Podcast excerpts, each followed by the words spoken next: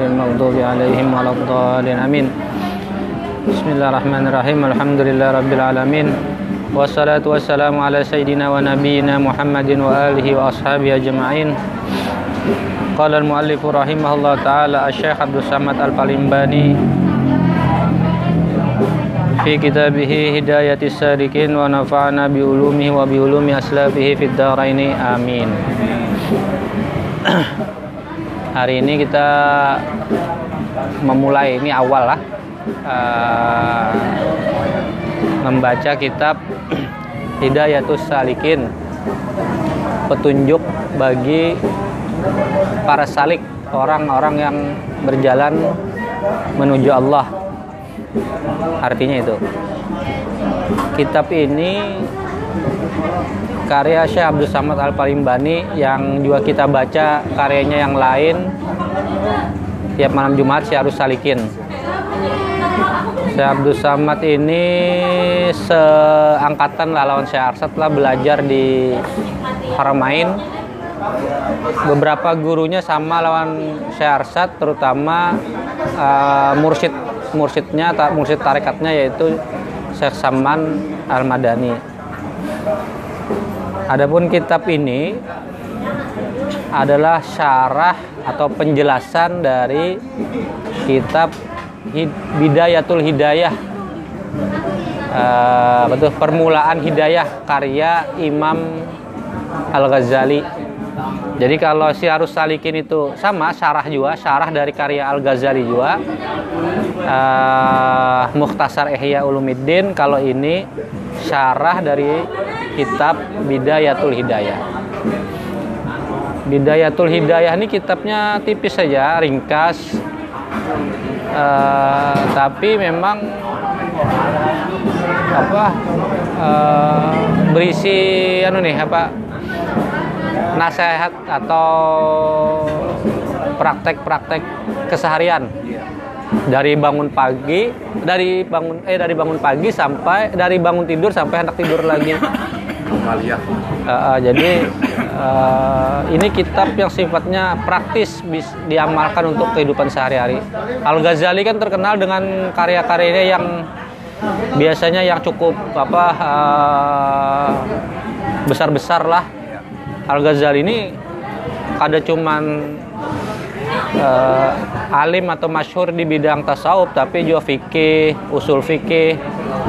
Uh, banyak lah. Pokoknya makanya namanya kan Hujjatul Islam loh nah Abdul Samad Al Palimbani ini juga tokoh yang masyhur juga di Nusantara. Menurut beberapa makam Sidin di Palembang.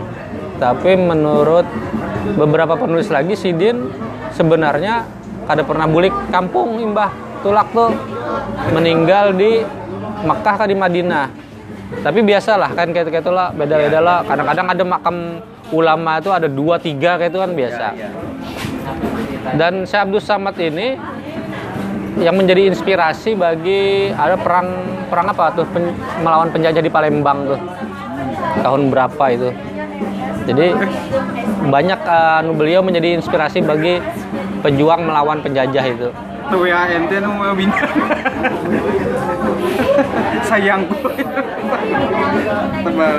jadi hari ini kita membaca karya Sidin yang kedua yaitu bida uh, apa?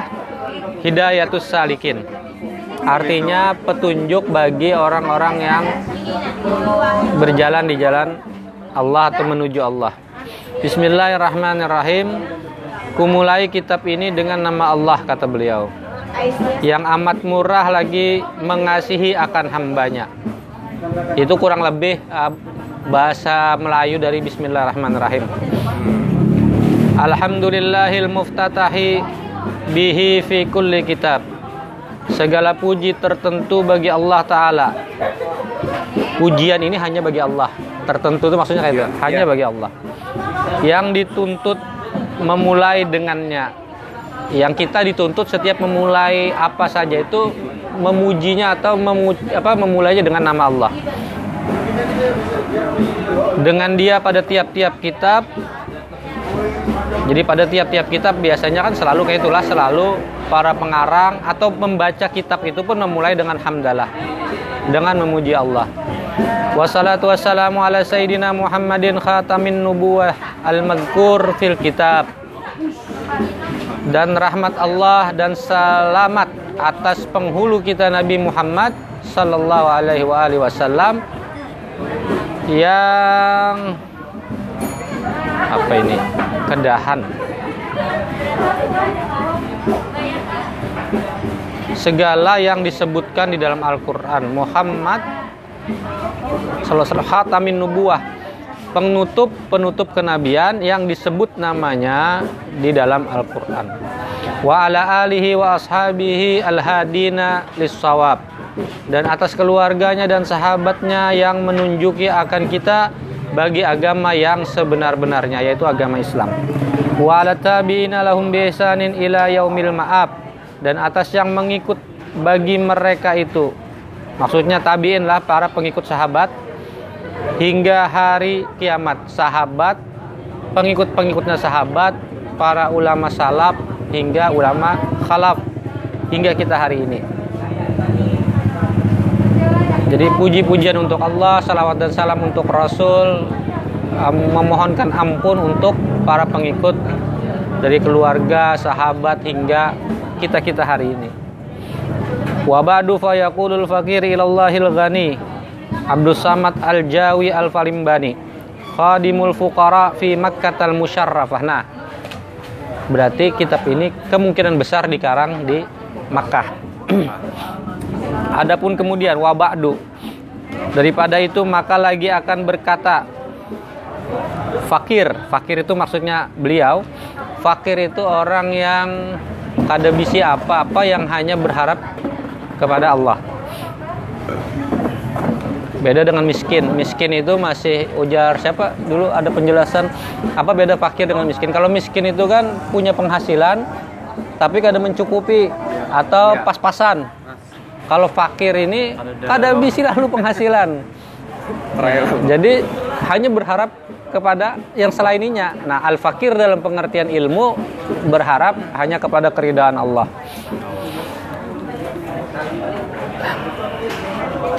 Berkata fakir yang berkehendak kepada Tuhannya yang amat kaya yaitu Abdus Samad Jawi Palembani.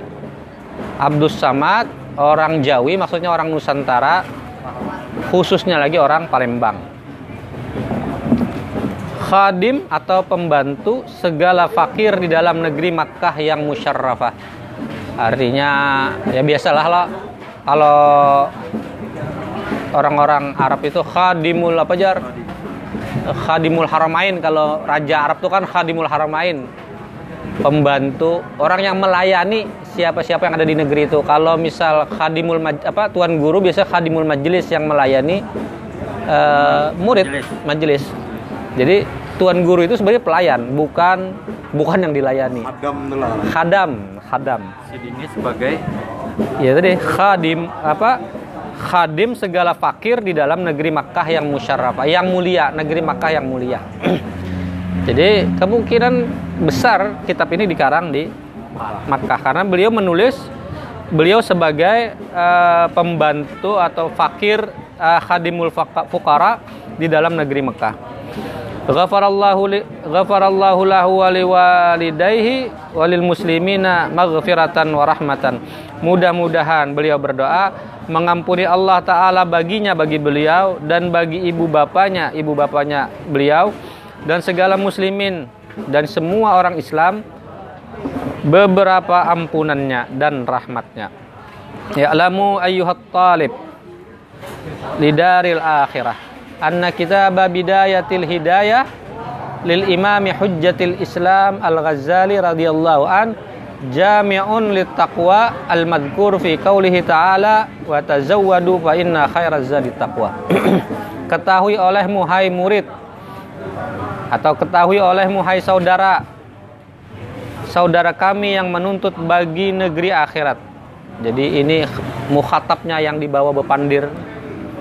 Yang bepandir kan Syekh Abdul Samad. Yang dibawa ya bepandir itu para muridnya atau para saudaranya. Kan menyebut murid itu kadang saudara juala atau apa sahib anu sahabat Jara. kayak nabi kan pengikut nabi sahabat kan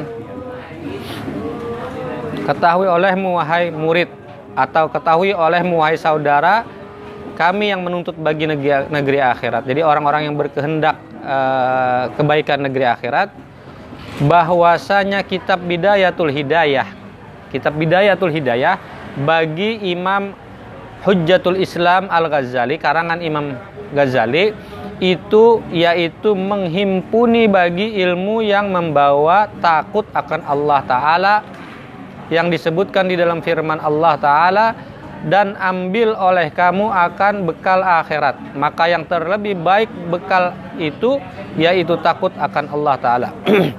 Jadi uh, kitab Bidayatul Hidayah itu kata Syekh Abdul Samad menghimpun ilmu-ilmu yang bermanfaat bagi kita untuk takut kepada Allah, untuk takwa kepada Allah. Sebagaimana firman Allah wa tazawwadu berbekal wahai kaum muslimin mukminin. Apa? Negeri negeri dunia ini apa? Sementara maka bersiap bersiap. Fa inna khairazza taqwa karena sesungguhnya sebaik-baik bekal atau sebaik-baik persiapan itu adalah takwa takut kepada Allah. Wa fihi ilmun nafi fid dunya wal akhirah.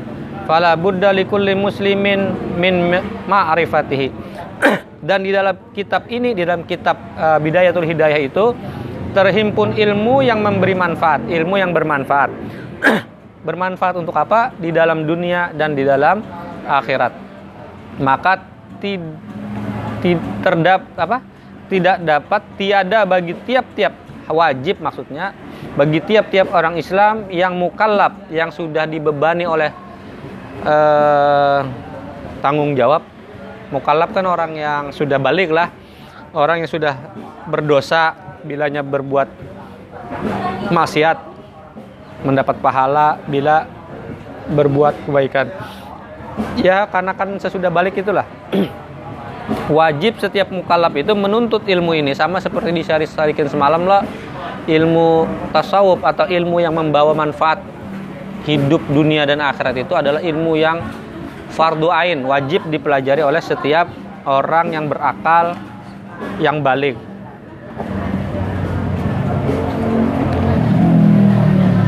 yang mukallaf daripada mengenal akan dia.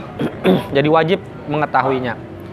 Fakada ahbabtu an utarjima masailahu ma'aziyadati masaila nafsiyati fi hadal kitabi bi kalamil jawi liyantafi'a bihi man la ma'rifata lahu bi kalamil arabi. Nah, ini jelas menjelaskan Bapak anu Bayai bahwa kitab ini memang dikarang Syekh Abdul Samad dalam bahasa Jawi, bahasa Melayu Padahal mengolahnya di Mekah. Mengolahnya di Mekah. Makanya ditulis di Mekah tadi itu kalah. Iya. Maka dari karena itulah kasih aku atau aku berkehendak, aku ingin bahwa ku bahasakan akan beberapa masail, masalahnya atau permasalahan-permasalahan yang disebutkan di dalam kitab Bidayatul Hidayah itu ku bahasakan kata saya Abdul Samad di dalam kitab ini dengan bahasa Jawi Melayu ku terjemahkan ke bahasa Melayu. Serta ku tambah daripadanya beberapa masalah yang baik-baik. Nah ini maksudnya mensyarah. Men, kan ada namanya syarah ada mukhtasar ada lagi hasyiah. Kalau mendengar mukhtasar syarah hasyiah itu artinya kitab yang merespon kitab yang ada sebelumnya. Kalau eh, apa mukhtasar itu kan ringkasan kayak Mukhtasar Ihya Ulumiddin yang di yang di apa? Yang diterjemahkan jadi Syarul Salikin itu artinya ringkasan Ihya. Jadi di kesimpulannya yang apa ringkasan poin-poinnya aja. Kalau syarah itu menjelaskan, men, eh, menerjemahkan lalu memberi catatan tambahan. Nah, kalau hasyiah itu sama sama kayak syarah tapi lebih lebih lebih penjelasannya lebih anu lagi lebih luas, luas lagi tapi sama semuanya dari kitab yang ada sebelumnya. Respon. Ya. Jadi kata beliau ditambahkan beberapa masalah yang baik-baik tia- tidak dapat tiada daripada daripadanya supaya manfaat dengan dia orang yang tiada mengetahui baginya bahasa Arab agar orang-orang yang kada bisa bahasa Arab yang kada bisa membaca bidayatul hidayah bisa mengambil manfaat dengan Syekh Abdul Samad menerjemahkan mensyarah kitab itu. Wasammaituhu bidayat bidayatis salikin fi suluki maslakil muttaqin. Nah ini nama kitabnya. Dan aku namai akan dia aku namai kitab ini dengan hidayatus salikin. Atau jalan orang-orang yang eh apa petunjuk bagi orang-orang yang berjalan di jalan Allah. Eh, subjudulnya pada menyatakan perjalanan orang yang takut kepada Allah Ta'ala. Fi suluki maslakil muttaqin. Suluk itu kan jalan maslak tuh jalannya suluk tuh berjalan. Wallahu as'alu ayyan tafa'a bihi ayyan tafa'a ayat ayyan tafi'a bihi kama nafa'a bi aslihi amin wala haula wala quwata illa billahil aliyil azim. Dan aku pohon pohonkan aku mohonkan maksudnya Allah Ta'ala bahwa ia memberi manfaat dengan dia seperti manfaat dengan asalnya. Amin. Amin ya rabbal alamin. Aku berharap kata Syekh Abdul Samad Allah memberikan manfaat dengan kitab ini sebagaimana kitab Bidayatul Hidayah memberi manfaat bagi orang-orang sebelumnya. Dan tiada daya pada menjauhi daripada maksiat dan tiada upaya pada berbuat keba- kebaktian atau taat melainkan dengan kudratullah ta'ala yang maha tinggi lagi maha besar. Nah arti la haula wala quwata illa billahil aliyil azim di dalam bahasa Melayu itu ini la haula itu artinya kan la haula itu artinya tidak ada daya tapi di, di terjemahnya tidak ada daya untuk menghindari maksiat. Wala quwata dan tiada ada kekuatan untuk berbuat taat semuanya itu karena izin Allah. Jadi kita ini berbuat taat itu karena Allah. Kita mampu menghindari maksiat itu pun Karena karena Allah. Jadi kadada bukan karena kita. Makanya kalau sumpama kita kadang kan tahu aja nih baik-baik itu banyak lah, tapi kadang berat loh menjalankannya. Itu wajar, memang kayak itu manusia. Tahu yang maksiat tuh dosa tapi ngalih bana meninggalkannya, ya itu manusiawi kayak itu kan. Maka seyogianya kita memohon pertolongan Allah di dalam segala apa perbuatan taat dan di dalam menjauhi maksiat. menjauhi maksiat. Artinya kalau kita ini sudah tahu tapi kada tahu terjalankan ya itu pang kita penuh dosa. Tapi minta lawan Allah, minta lawan Allah supaya kita dikuatkan taat, supaya kita berdaya untuk meninggalkan maksiat. Banyak-banyak baca la haula wala quwata illa billahil aliyil azim. Kalau ngalih menjalankan taat.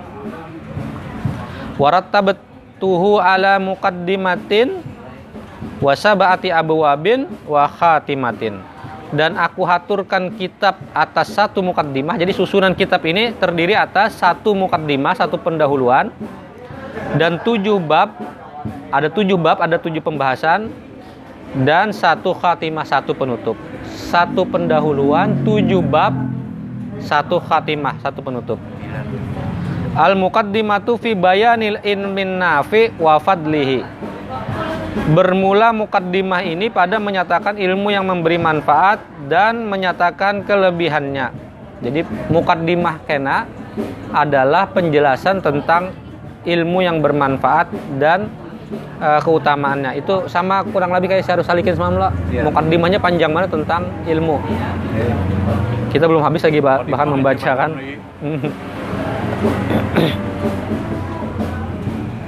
Nah.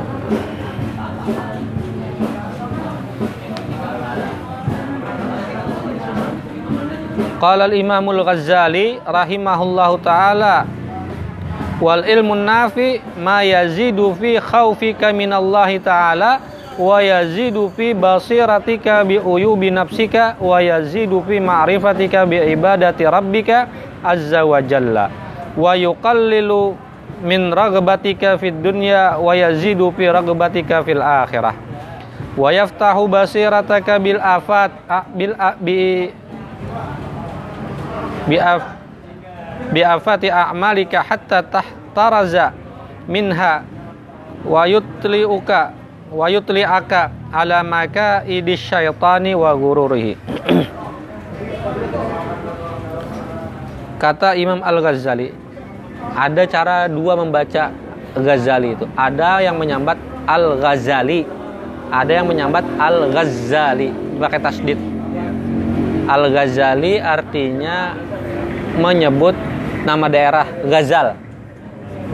Di Persia sana. Nama kampung. Di Khurasan kalau nggak salah. Makanya makam Imam Ghazali itu sampai hari ini ada di Iran.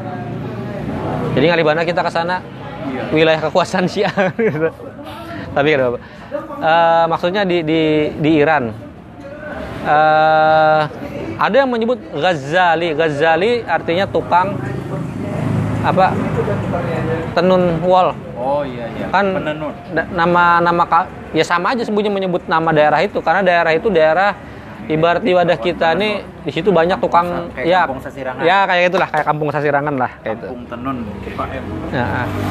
jadi anak membaca Ghazali bisa membaca Ghazali bisa sama aja berkata Imam Al Ghazali rahimahullah taala di dalam kitab Bidayatul Hidayah bermula ilmu yang memberi manfaat itu yaitu nah jadi ilmu yang bermanfaat itu kata Imam Ghazali adalah barang yang menambah takutmu akan Allah taala. Ilmu yang yang bermanfaat itu yang membuatmu makin takut kepada Allah.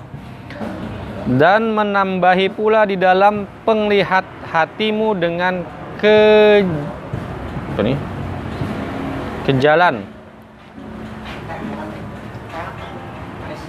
Eh, kejahilan. Apa nih? Ini tuh anu nih ada banyak salah tulis pinanya. Kayaknya kejahilan mungkin lah. Dan menambah pula di dalam penglihatmu wa yazitu fi basiratika di dalam penglihatanmu dengan uyub itu kan aib dengan aib dirimu.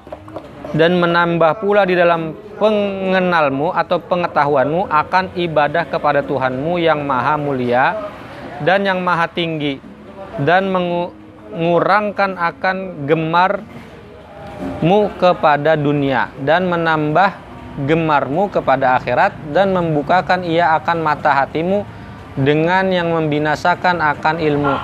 Hingga engkau peliharakan daripadanya dan melihatkan ia akan dikau atasnya.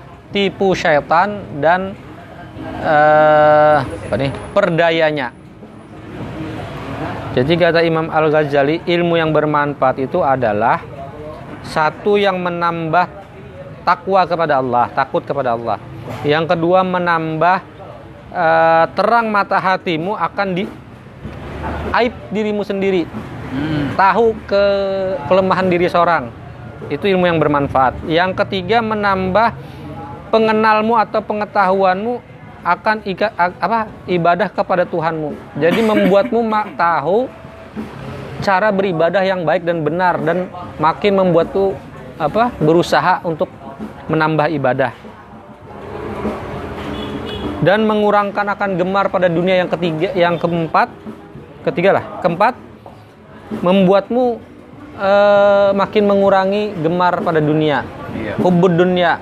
Ubud dunia. yang kelima menambah gemarmu kepada akhirat. Dan membukakan ia akan mata hatimu dengan yang membinasakan ilmu. Jadi engkau akan melihat kemudian dengan ilmu yang bermanfaat itu eh, dengan mata hatimu apa-apa yang merusakkan amal, merusakkan ilmu hingga engkau peliharakan daripadanya sehingga engkau menjaga. Apa yang kau ketahui itu engkau jaga. Dengan apa? Dengan amal. Dan melihatkan akan di akan dikau akan engkau dengan ilmu yang bermanfaat itu tahu mana tipu daya setan mana perdaya setan dan mana yang dari Allah. Itu ilmu yang bermanfaat. Jadi ada enam lah kurang lebih kriteria ilmu yang bermanfaat menurut Imam Ghazali. Pertama tadi apa? Membuat takut kepada Allah Eh, kedua tadi apa? Membuat mata hati sadar lawan aib, Aib. sendiri.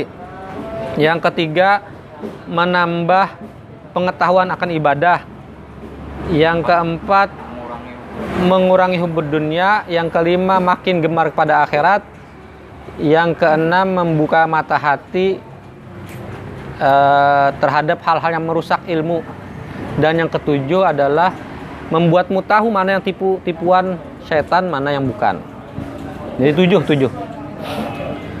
Dan kata Imam Ghazali wahadal fannu minal ilmin nafi' dan fan ini atau jenis yang semacam ini, ilmu ini daripada ilmu yang memberi manfaat. Artinya ilmu yang tersebut di dalam kitab Bidayatul Hidayah yaitu daripada ilmu yang memberi manfaat seperti hamba sebutkan di dalam kitab ini dan demikian lagi ilmu yang memberi manfaat itu tersebut di dalam kitab Minhajul Abidin bagi Imam Ghazali karya Imam Ghazali juga. Minhajul Abidin itu karya Imam Ghazali. Uh, dan demikian lagi yang disebutkan di dalam kitab Ihya Ulumuddin dan demikian lagi yang disebutkan di dalam Arba'in fi Usuluddin dan demikian lagi yang disebutkan oleh Imam Ghazali di dalam kitab Mukhtasar Ihya dan demikian lagi sekalian pada ilmu tasawuf itu yaitu ilmu yang memberi manfaat di dalam dunia dan di dalam akhirat. Jadi ilmu yang memberi manfaat itu adalah ilmu tasawuf itu sendiri. Yang disebutkan di dalam karangan-karangan Imam Ghazali. Dan dari karena inilah kata Syekh Abdul Wahab Asy'arani, Syekh Abdul Sab, uh, Syekh Abdul Abdul Wahab Asy'arani itu salah satu ulama besar juga banyak mengarang kitab lah. Tanbihul Muqtarin kah? Salah satu kitab itu kalau tidak salah. Beliau juga banyak menerjemah karya Imam Ghazali juga, mensyarah Imam Ghazali juga. Itu rancak lah ulama Nusantara rancak menyebut nama itu. Al Syekh Abdul Wahab Asy'arani.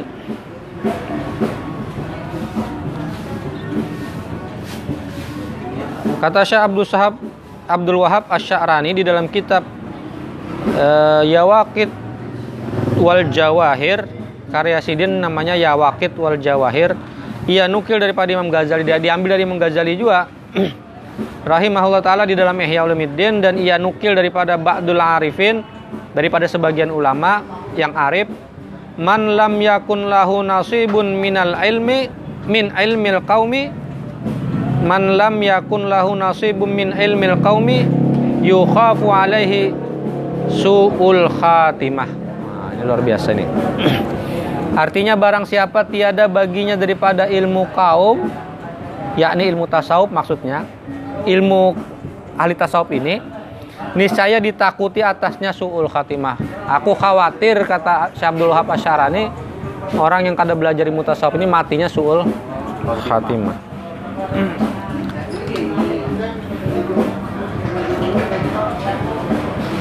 yakni mati di dalam maksiat dan kata Syekh Abdul Hasan Asyadili Abdul Hasan Asyadili apa yang namanya menjadi uh, tarekat Sadiliyah itulah guru daripada Syekh Abdul Abbas Al-Mursi Syekh Abdul Abbas Al-Mursi guru daripada Syekh Ibnul Atailah Sakandari dan Imam Busiri pengarang Burdah.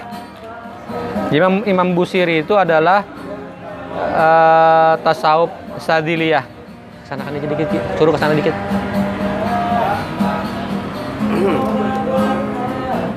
Berkata Syekh Abdul Hasan Asyadili rahimahullah taala, "Man lam yataghalghal fi hadhil ulum mata musirran alal kabairi wa huwa la ya'lam." Ini semalam disebut di dalam Syarus Salikin juga lah Artinya barang siapa tiada masuk lagi tiada mahir di dalam ilmu ini, yang kada belajar ilmu tasawuf ini, niscaya mati ia padahal ia mengakali atas beberapa dosa yang besar. Ia mati eh, mengakali mati apa? Dia mata musiran. Artinya mati yang mengekali atas beberapa dosa yang besar-besar. Orang yang kada sibuk dengan atau mempelajari mutasawuf ini akan mati dalam dosa besar kata Syekh Abil Hasan Asyadili. Padahal yaitu tiada mengetahui ia akan yang demikian itu dan ia kada tahu bahwa ia mati dalam dosa besar. Dan kata Syekh Ibnu Ubbad di dalam Syarah Hikam li Ibni Athaillah wa hadhihi hiyal ulumul lati yanbaghi lil insani ay fiha umrahu at-tawila wala yaqna'u minha bikathirin wala qalilin. Artinya dan inilah yakni ilmu tasawuf yaitulah segala ilmu yang seyogianya bagi manusia bahwa da, dikaramkannya maksudnya supaya inya menenggelamkan dirinya di dalam ilmu ini di dalam umurnya yang leb- yang lanjut di dalam umurnya yang panjang sekalipun maksudnya biar tuha pun ia harus tetap belajar ilmu ini. Pada menuntut dia dan jangan me- memadai jangan merasa cukup daripadanya dengan banyak. Artinya jangan merasa cukup dengan merasa sudah bisa banyak ilmu tetap harus belajar dan menenggelamkan diri di dalam ilmu ini dan jangan memadai, jangan merasa cukup dengan sedikit. Jangan juga apalagi yang banyak aja jangan merasa cukup apalagi yang sedikit kan. Yakni seyogianya bagi orang yang hendak kemenangan di dalam dunia dan akhirat. Itu bagi orang-orang yang ingin hidup bahagia di dunia dan akhirat. Dihabiskannya umurnya itu di dalam mengaji ilmu tasawuf sama ada ia fardu ain atau fardu kifayah dan mengamalkan dia dan mengerjakannya dan mutalaah akan dia. Anu selalu apa? Mutalaah mutalaah itu kan mengulang-ulang bacaan. Walaupun kita sudah tahu karena bapak diulang-ulang. Karena sesekali ilmu ini kan bisa lupa juga lah atau bisa hilang dengan banyak mengulang-ulang itu menempelnya Karena tiap-tiap daripada yang membanyakkan mengetahui ilmu tasawuf itu maka banyak takutnya akan Allah taala karena dengan banyak membaca atau mempelajari ilmu tasawuf itu akan makin takut kepada Allah. Dan yang lain daripada ilmu tiada dituntut membanyakkan dia melainkan sekedar fardu ain jua. Sedangkan ilmu yang lain itu kada dituntut mem, apa banyak-banyak. Kayak ilmu fikih kan fardu ain juga. Satu. Ilmu tauhid ilmu fardu ain juga. Tapi kan cukup kita tahu. Cukup kita tahu Allah itu Tuhan dengan segala namanya yang baik dengan segala apa sifat-sifatnya yang yang melekat pada dirinya. Tahu kita nabi kita siapa, tahu uh, sifat-sifatnya yang wajib, yang yang harus, yang apa? yang mustahil dan seterusnya itu Iya, kan iya. fikih juga kita kayak itu wajib tahu cara berwudu cara sembahyang cara apa lagi cara puasa cara berzakat dan kalau ada rezeki cara berhaji itu wajib kita tahu tapi kada sampai kayak ilmu tasawuf yang harus dibanyak perbanyak terus di diulang-ulang terus karena ilmu itu cukup tahu dan kemudian diamalkan. Tapi ada pun ilmu tasawuf itu tahu diamalkan dan terus diulang-ulang sehingga makin takut kita kepada Allah. Dengan ilmu tasawuf ini kita makin takut kepada Allah. Dan kata Syed Abdul Qadir Al-Aidarus ini berkata Habib Abdul Qadir Al-Aidarus di dalam kitab yang bernama Ad-Durrus Samin. Ad-Durrus Samin permata yang mahal. Ketahui olehmu bahwasanya segala ilmu yang dituntut akan dia fardu ain itu tiga perkara. Jadi ilmu yang wajib dipelajari oleh setiap orang muslim yang mukallaf yang akil lagi balik itu tiga. Menurut Habib Abdul Qadir Al-Aidarus. Pertama ilmu tauhid tadi, ilmu tentang Allah, tentang nabi, tentang malaikat, tentang kitab suci dan seterusnya itulah. Dinamakan akan dia ilmu usuluddin. Jadi ilmu tauhid itu bagian daripada ilmu usuluddin, asal dasarnya agama. Karena mungkin kita tahu Islam kalau kada tahu siapa Tuhan kita, kada tahu Nabi kita kan. Makanya itu ilmu yang wajib yang pertama yang harus dipelajari setiap orang beriman atau muslim.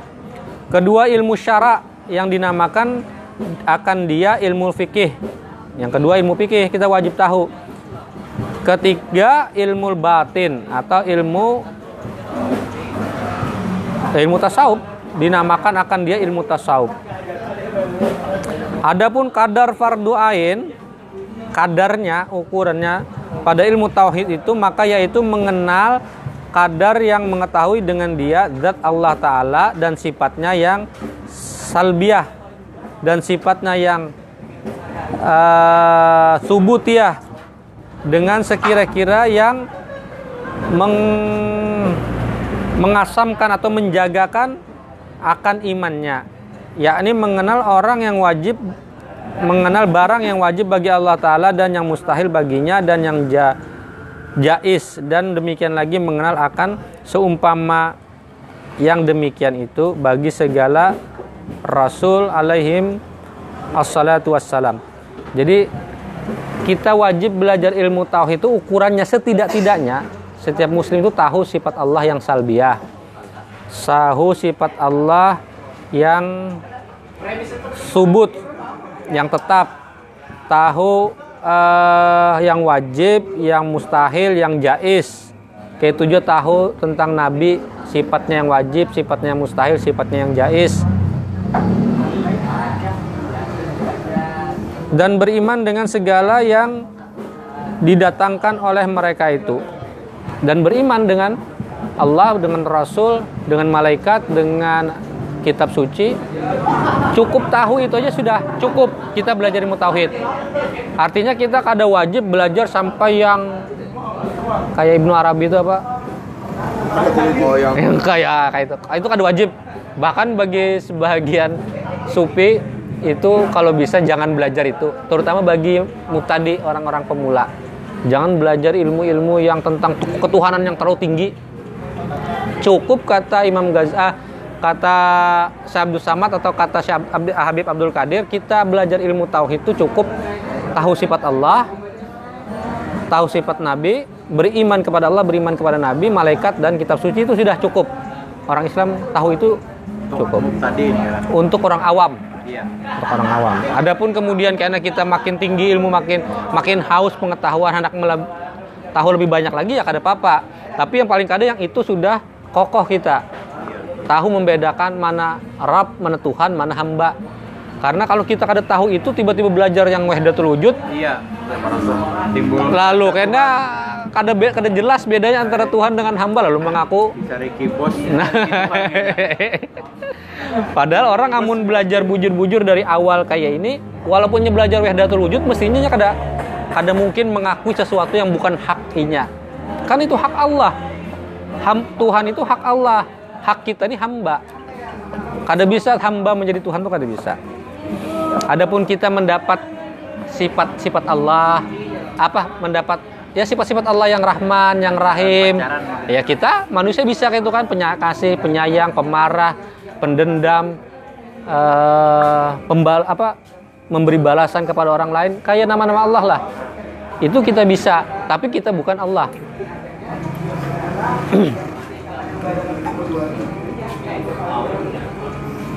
Jadi Tuhan. Bermula mengenal akan yang lebih daripada yang di, yang demikian itu yaitu fardu kifayah. Nah, yang selebihnya itu fardu kifayah. Artinya kada wajib secara fardu ain itu kan wajib. Ain lah wajib pribadi. Kalau fardu kifayah itu artinya bila di antara kita ini seikung aja ada yang paham, Selamat ya. selamat kan. Artinya yang paham ini bisa membimbing. Ya. Tapi andai kata kita pun hendak belajar, ya dasar-dasar itu harus kokoh. Adapun kadar fardu ain pada ilmu syara, nah ukuran kita belajar ilmu fikih itu kadarnya seapa? Bagi orang awam. Maka yaitu mengenal kadar yang mengetahui dengan dia segala fardu taharah. Kita tahu caranya bersuci itu kayak apa tahu. Berwudu, mandi wajib, itu harus wajib tahu kita masing-masing kita. Kada kawa itu diwakilkan ke orang lain karena itu gawian seorang kan. Wakilan. Wakilan kan bodoh aja. Iya. Nadangin di atas. Sekampungan harus ada sih. Eh. Sih gue aja. Kada kawa kan, aku bertitip sembah, aku bertitip sembahyang jangan tahu. Samainnya gimana ini? Mana? Mainnya gimana? Main. Ada. mau lagi nih kampungan beranak.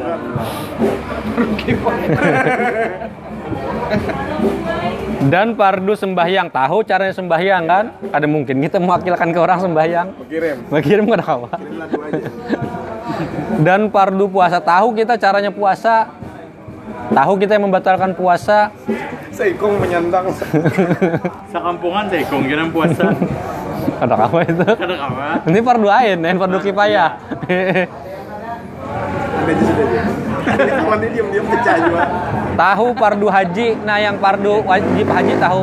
Jadi walaupun kita kada mungkin lah kada kesampaian naik haji lah. Misal paling ada kita tahu wajibnya haji itu apa, rukunnya haji itu apa, sunnahnya haji itu apa tahu kita. Paling ada tahu lah. Ya mudah-mudahan Iya. disampaikan lah tegawe. Sampai Eh. kayak apa caranya ya Allah. Dan zakat tahu juga. Par zakat fitrah, par zakat fitrah paling wajib kan? Zakat mal kita berusaha harus ada zakat kan? Batu kalau kita bisi emas di rumah bersimpanan harus tahu kita zakat emas. Iya. Kita beingun kambing, beingun sapi harus tahu bila sampai nisabnya kita harus berzakat. Tahu kita berzakat apalagi yang zakat-zakat nih. Pertanian. Nah, kalau kita bisi kabun, siapa kita harus berzakat? Ba- Banyak kan. Banyak. Eh, harus tahu kita. Jadi kada amas ya. Kada amas saja, P, amas. HP. HP kada ada bang. Ini sapnya kada sampai. Bisa. Aku mah HP itu Jakarta juga. Jual iPhone 70. iPhone 70. Dan sekalian yang membatalkan dia. Bermula yang lebih daripada itu yaitu fardu kifayah. Di luar itu fardu kifayah. Kita kada wajib tahu hukum-hukum apa yang di yang bagian keempat di siasat itu apa? Ah, bagian keempat tuh tentang jinayat tuh apa? Hukum-hukuman no, hukum ya. lain hukum orang berbuat kejahatan Oh iya. itu kan fardu kifayah bila ada hakim cukup ya hakim yang tahu kita ada perlu tahu kan hukuman cara menghukum orang yang mena, apa mencuri kita perlu tahu kita tapi yang menurut anak tahu ya bagus saja bang lah tapi itu bukan kewajiban kita itu Iya. lebih wajib bagi orang yang bertugas di situ Ada departemennya. nah Gue menantang lah. Buat belajar juga kan. Salah nih hakim ini ya. Begini aja. Cah aja hakim. jadi Cah ya. Hakim juga ya, ngaran. Sekalinya ngaran hakim. Adapun ka- apa kadar fardu ain pada ilmu batin nah Nah. seberapa jauh kita harus tahu ilmu batin atau ilmu tasawuf maka yaitu barang yang sejahtera dengan dia segala amal yang zahir yang tahir yang suci daripada pasat dan sejahtera daripada yang membatalkan dia seperti sembahyang daripada yang membatalkan pahalanya seperti bahwa seorang apabila sembahyang ia serta ria atau ujub atau sum'ah atau barang yang sebag sebagainya maka membatalkan ia akan tawab sembahyangnya itu. Jadi sejauh mana kita harus belajar ilmu tasawuf setidaknya kita tahu mana yang suci. Maksudnya yang yang suci pada amal dan mana yang merusak amal. Tahu kita yang merusak amal itu seperti misal tadi apa? Yang merusak sembahyang. Di luar yang rukun dan sebagainya itulah. Yang merusak eh, paha- apa? Yang merusak pahala sembahyang paling kadang kita tahu. Sembahyangnya modelnya tegawi? Iya sembahyang tegawe tapi kita kada tak kada ada hadir di hati misal gitu lah. Iya, iya, Nah itu kan merusak mengurangi pahala sembahyang kan. Atau ria tahu kita ria ria itu kan merusak amal. Ingin dilihat, sum'ah ingin didengar. Iya. Tahu kita yang mana ujub bangga hati. Ujub itu kan asalnya sombong. Permulaan itu di hati bangga, lalu kemudian ditampakkan menjadi sombong, takabur. Paling kadang kita tahu. Jadi bila kita kemudian kita ria, kita sum'ah, kita ujub, sadar kita kan karena kita ini tidak mungkin juga menghindar sepenuhnya kan tegawe juga ria tuh tegawe sum'ah atau tegawe Maka kawan bisa benar. kawan bisa mambung lah menambahi lah itulah aja. Nah, itu bang kita. Eh. Berkembang bibir lah. Manis. nah seyoganya mungkin kita tahu kan bila pas sadar Iya. tekan diri kan. Jar eh, siapa? Di dalam apa? Al-Bahjah. al-bahjah. Ampunnya Iya. ya. kita bulikakan oh ah, kita sombong nilai misalnya di dalam hati aku merasa lalu lalu sadar. Oh ini ampun Allah juga lalu hilanglah ujub itu kan. Jadi bulikakan ke Tuhan bila merasa harat bulikakan Tuhan yang paling harat. Itu aja. Bila merasa seorang paling mampu bulikakan Tuhan yang paling mampu kita kada berdaya Tuh aja setan lah. nah Tapi ini aja bisa nah kayak itu aja. eh Timbung pulang. Imam pula. Timbung pulang. Ada aja, ada kita aja. Nah, nah itu maksudnya. Mantap ini aja setan. Nah. Ada di caranya lah. jadi paling kadang kita tahu membulikakannya Iya. kita ini kadang mungkin terhindar dari sombong pasti sombong tuh ujub pasti juga ujub itu sekali-kali kan Ya, Waya ada aja tuh. waya-waya atau rancak malah kan? Waya waya aja tuh. Waya Kalau kan tahu di orang awal itu manusiawi. Nah maka ujub takabur ria sum'ah bangga hati itu itu manusiawi sifat nafsu kayak itu. Maka bulikakan begitu sadar kita bahwa kita ujub kita ria kita sum'ah bulikakan dengan Allah. Kita kada berdaya semuanya ampun Allah la haula wala quwata illa billah banyakin membaca la haula wala quwata illa billah Iya.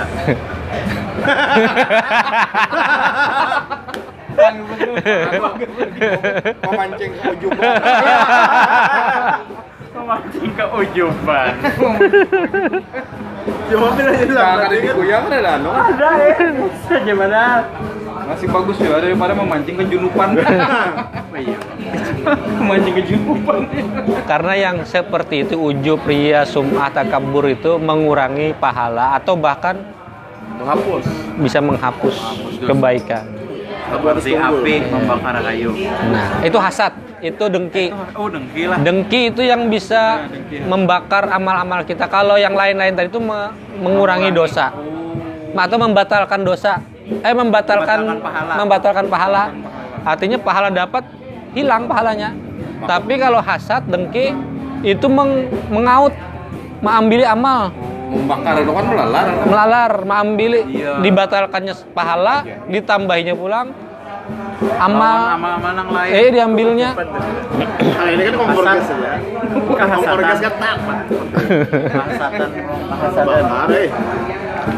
Dan kata Sayyid Abdul Qadir Al-Aidarus lagi, kata Habib Abdul Qadir Al-Aidarus di dalam kitab Ad-Durus Samin sama kitab yang tadi juga Walitahsili hadzal qadri yakfil amalu bi kitabi minhajil abidin wa tafsilu hadzal ilmi laisa min fardil ain. Nah, ini kata Habib Ab- Abdul Qadir Al-Aidrus dan bagi menghasilkan akan ilmu tasawuf yang kadar ini supaya kita tahu apa mendapatkan eh, ukuran apa?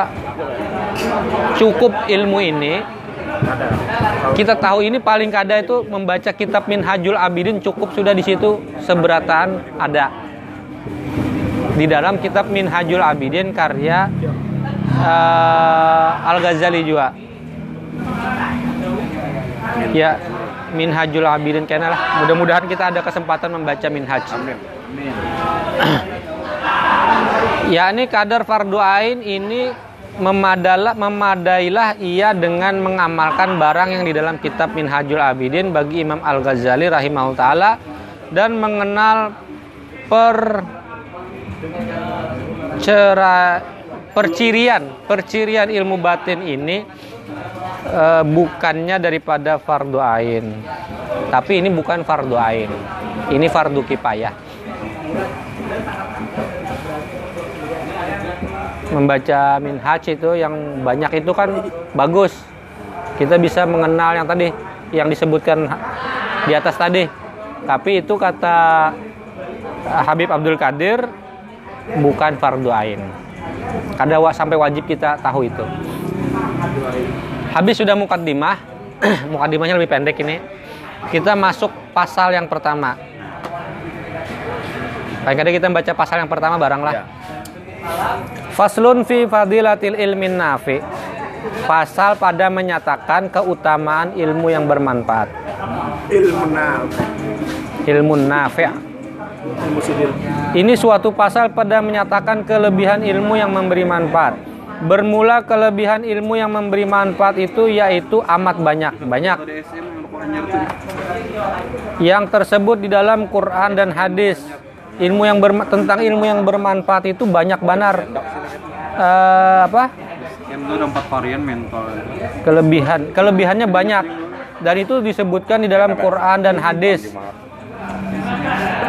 Dan setengah daripadanya itu di antaranya eh, apa dalilnya firman Allah Taala yarfa'illahu alladzina amanu minkum walladzina utul ilma darajat walladzina utul il ilmu kah ilma kah utul ilma lah.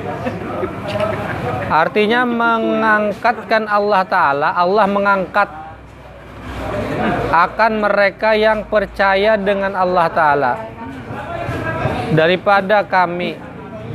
Dan mereka yang diberi oh, daripada kamu maksudnya bukan kami. Dan mereka yang diberi akan dia ilmu akan beberapa pangkat yang tinggi. Jadi Allah akan mengangkat derajat orang-orang yang beriman dan orang-orang yang berilmu dengan beberapa derajat. Dan kata Sayyidina Abdullah ibnu Abbas sahabat nilah radhiyallahu anh- anhuma semoga Allah meridai keduanya. Keduanya itu maksudnya eh, Abdullah dan abahnya ibnu Abbas dan Abbas abahnya. Abdullah bin Abbas ini kan sepupu Nabi lah sepupu karena Abbas itu paman Nabi. Berkata Sayyidina Abdullah bin Abbas lil ulama idarajatun fauqa darajatil mu'minin bisa ba'i mi'ati darajat bisa ba'i mi'ati darajatin. Ma bainad darajataini masih ratu khams sami'atin masih rata khamsami'ati amin. Eh, sahabat Ibnu Abbas ini Abdullah bin Abbas ini salah satu yang paling banyak apa meriwayatkan hadis di antaranya juga lah. Dan beliau salah satu yang men, yang banyak dirujuk di dalam tafsir Al-Qur'an. Ada namanya eh, kitab beliau Al-Mikbas walaupun kitab itu sebutnya kada pernah mungkin kada lagi tapi banyak kitab itu disebut di dalam kitab ulama-ulama terdahulu. Jadi kalau kita baca di mana-mana di mana-mana kitab tafsir biasanya banyak merujuk kepada sahabat Ibnu Abbas ini. Karena beliau yang paling banyak tahu asbabun nuzul ayat rancak tiga nabi. Artinya bagi segala ulama itu beberapa pangkat. Di atas pangkat mukmin mukminin dan dengan 700 pangkat yang antara tiap-tiap dua pangkat itu perjalanannya perda- perjalanannya 500 tahun. Itu yang semalam jualah. Kan Allah mengangkat di dalam apa?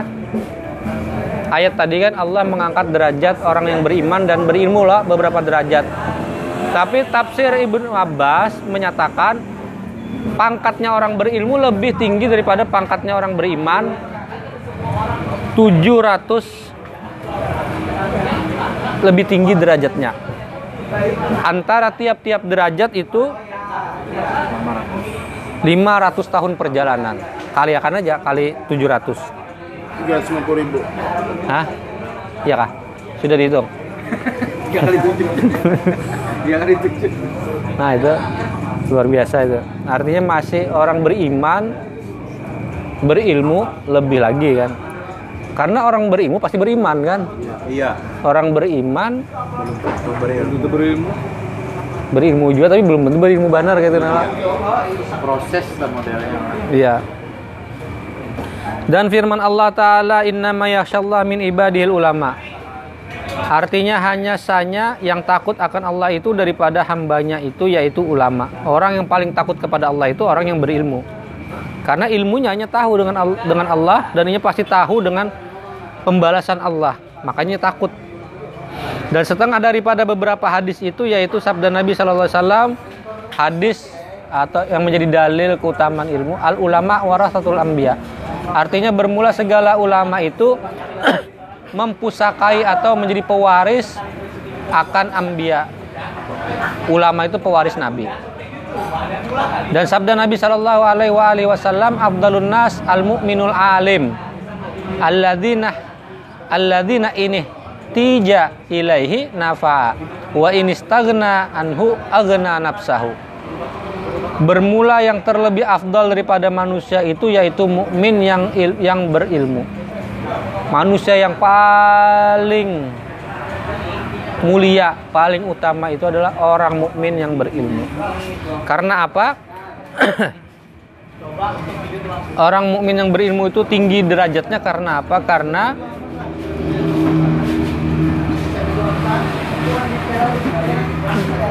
bila orang perlunya hanya bisa memberi manfaat dengan ilmunya. Tapi apabila orang kadang memerlukannya, ilmunya tetap bermanfaat gak sendirinya. Artinya misal dimintai mengajar bisa, kalau kadang diminta orang pun seorang kan tak pakai aja ilmu tuh gak sendiri seorang kan. Sendiri-sendiri kawan. Iya. Ada yang masyhur, ada yang mastur kan. Yang masyhur ngajar orang, yang mastur diri sendiri diurusnya, tapi ini banyak mendoakan orang lain.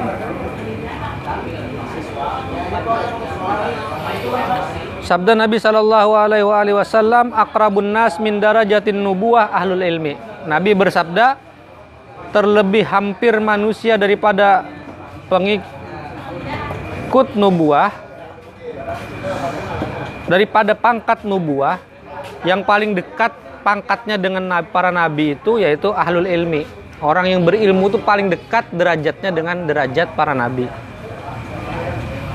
Dan sabda Nabi Shallallahu Alaihi Wasallam, yashfa'u yaumal qiyamati thalathatul anbiya. Summal ulama, summa syuhada. Yashfa'u yaumal qiyamati thalathatun. Orang yang nanti kelak di hari kiamat bisa memberi syafaat selain Nabi Shallallahu Alaihi Wasallam dengan syafaatul uzma lah. Syafaat paling besar itu kan syafaatnya Nabi di akhirat kena. Tiga orang selain Nabi kita Muhammad SAW yang paling tinggi syafaatnya, paling besar syafaatnya itu ada tiga. Yang pertama para nabi selain Nabi Muhammad. Yang kedua itu ulama, orang yang berilmu bisa memberi syafaat juga. Dan yang ketiga orang yang mati syahid. Jadi di hari kiamat kena orang berilmu itu bisa memberi syafaat. Makanya kan ancak kita apa? Guru jara guru guru bisa memberi pertolongan kepada murid Iya. Atas tuh Dasar Nah, dalil ini. dalil ini. Orang besar ya. Ya.